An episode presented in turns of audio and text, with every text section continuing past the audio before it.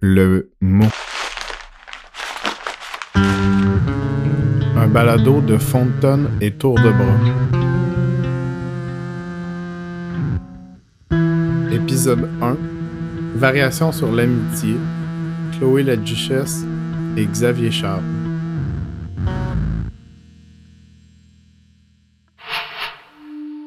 Rêver de Nadim la nuit passée. Il me semble que dix vies déjà se sont écoulées depuis la dernière fois où nous nous sommes croisés. Sa tête était posée sur mes genoux, dans une proximité que nous n'avons jamais eue. Il rappelait à ma mémoire les petits riens de notre amitié, et je m'étonnais qu'il s'en souvienne mieux que moi. Sa main traçait dans l'air la forme de sa parole, pointait vers le passé, en extirpait la joie. Mille fantômes et leurs bruissements tirés du sommeil par les évocations candides de mon ami. Quelque chose comme des retrouvailles. Dans la brume du rêve, je m'émerveillais de retrouver cet ami non pas tel que je l'ai connu, mais capable de la tendresse qui faisait cruellement défaut à notre relation et que je ressentais pour la première fois. Non, rien n'était vrai, et pourtant j'étais heureuse. Au réveil, une douloureuse sensation de manque m'a assaillie, comme si on m'avait arraché quelque chose qui m'appartenait et dont j'avais besoin pour vivre. C'était la tendresse, et la proximité, et l'écoute, et la bienveillance, et l'espoir de rencontrer quelqu'un qui veuille me donner exactement ça, cette amitié-là. De tous ces gens qui m'ont visité en rêve, convoqué par mon ami fantasmé. Il ne reste personne puisqu'aucune loyauté ne nous retenait ensemble. Au réveil, dix vies ont défilé devant mes yeux. Dix vies passées à faire je ne sais quoi. M'éloigner peut-être, mais très lentement. Si lentement que je n'ai pas remarqué le moment où le fil s'est cassé. Reçu un texto de Daniel qui m'a fait crier au miracle. De passage dans le quartier, il demande à être accueilli avec une tasse de thé. La requête tombe à point. J'ai une maison multicolore pour que tous les oiseaux s'y sentent à l'aise. La musique y joue en sourdine ou à plein volume et, si on s'arrête un instant, on peut entendre le soleil caresser les touches du piano en fin d'après-midi. Daniel fait partie des personnes que j'ai interrogées sur leur rapport à l'amitié. Le premier mot qui lui est venu en tête, un choix. C'est les gens qu'on choisit d'être avec. Et bien que ce soir, il m'ait choisi, j'écris ces mots avec pour seule compagnie la lumière jaune de ma lampe. C'est samedi. Il est presque minuit. Et Daniel n'est pas venu. Je réécoute les enregistrements de mes amis qui réfléchissent avec moi à ce concept fugitif en tissant du sens dans l'oreille numérique.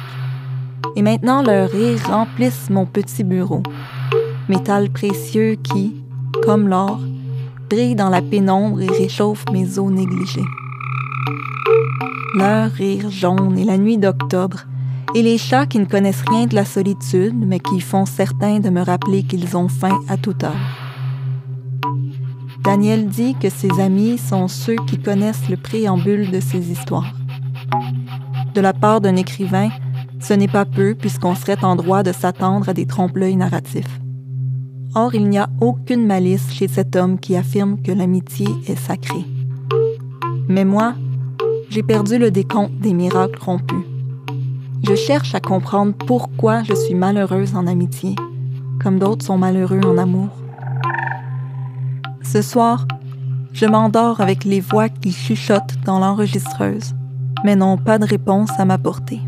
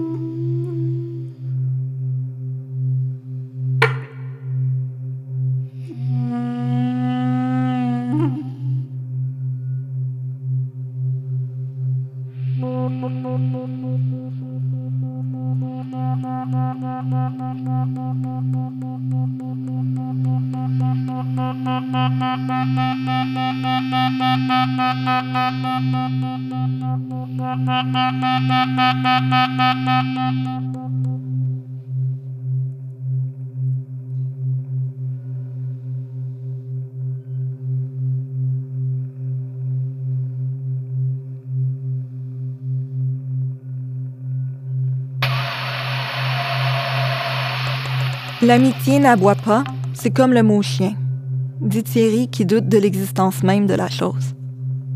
Mais puisque mon ami sait de quoi je parle quand je prononce le mot, je classe sa réponse avec les autres éclats d'esbrouf dont il fait régulièrement preuve. Aboyer? Non. Mais mordre?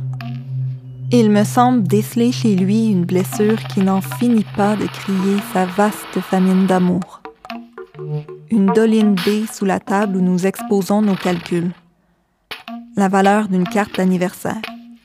Une bouteille de rosé au mois d'août. Le code de la porte d'entrée. L'appel au milieu de la nuit. Qui pour assurer les grands anxieux face à la peur inextinguible de basculer dans l'autre? Mon ami dit qu'il faut savoir pondérer les ressources pour ne pas se retrouver gros gens comme devant être raisonnable, mesurer le taux de réciprocité. Par peur de contracter des dettes, je cesse de demander qu'on m'effleure. Et si j'ai besoin qu'on me tienne la main, je vais chez l'esthéticienne me faire peindre les ongles en vert, une couleur qui me rappelle le vivant. Parmi les plantes, je fais une différence. Les boutures se multiplient et je me surprends à croire en une forme de paix. J'habille ma maison avec les fleurs sauvages cueillies le long de la voie ferrée. Verge d'or, chicorée, marguerite, astère, petite présence qui manque dans une certaine approximation du présent. Aujourd'hui, j'accorde ma confiance aux grandes feuilles à trous de ma monstera et au travail invisible des secrets confiés à l'arrosoir.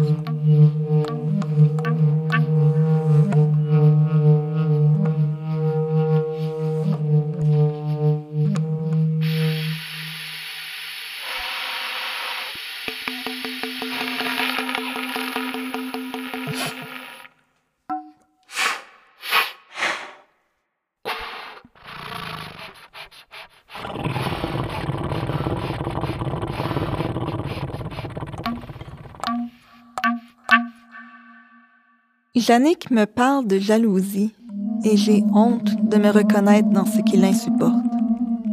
J'ai besoin de m'attacher au soleil, alors qu'elle nomme toutes les étoiles de sa constellation par leur nom. Sous mes yeux, elles se mettent à danser dans un ballet joyeusement ébouriffé, tant et si bien que je ne distingue plus les petits caractères du contrat qui les unit si librement.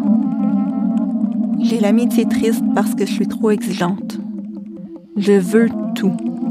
Les rires, bien sûr, les confidences, la démesure, les questions, mais aussi le silence partagé et les récits sans parole. Ne plus jamais me sentir de trop. Il n'y a rien d'accidentel dans l'amitié. Quand j'ai commencé à en chercher le mode d'emploi, je me suis beaucoup questionnée sur mon identité en tant qu'amie. Quand j'entr'ouvre la porte du collectif? Quand je suis reçue sans jugement? Quand je dis oui? Quand je dis non? Face à l'autre, je me transforme. Miroir, miroir, dis-moi si je suffis à apaiser la fureur du monde qui hurle sous le teint. Si je parviens à incarner le havre impossible Miroir, miroir, promets-moi que je n'alourdis pas la danse avec mes questions. J'écris ceci dans la nuit noire d'automne. Les rires enregistrés ont depuis longtemps fait place au silence, sauf pour le chat qui ronronne à tue-tête sous le bureau. Dans l'ordinaire des jours, j'ausculte ma peau ravinée par les déceptions, enlée par l'euphorie. Elle raconte ce qui, immatériel, me relie au monde. Je dis, voici ce que l'amitié m'a donné. Il n'y a pas de prodige, Seulement ce fil, léger, qui pulse entre mes doigts.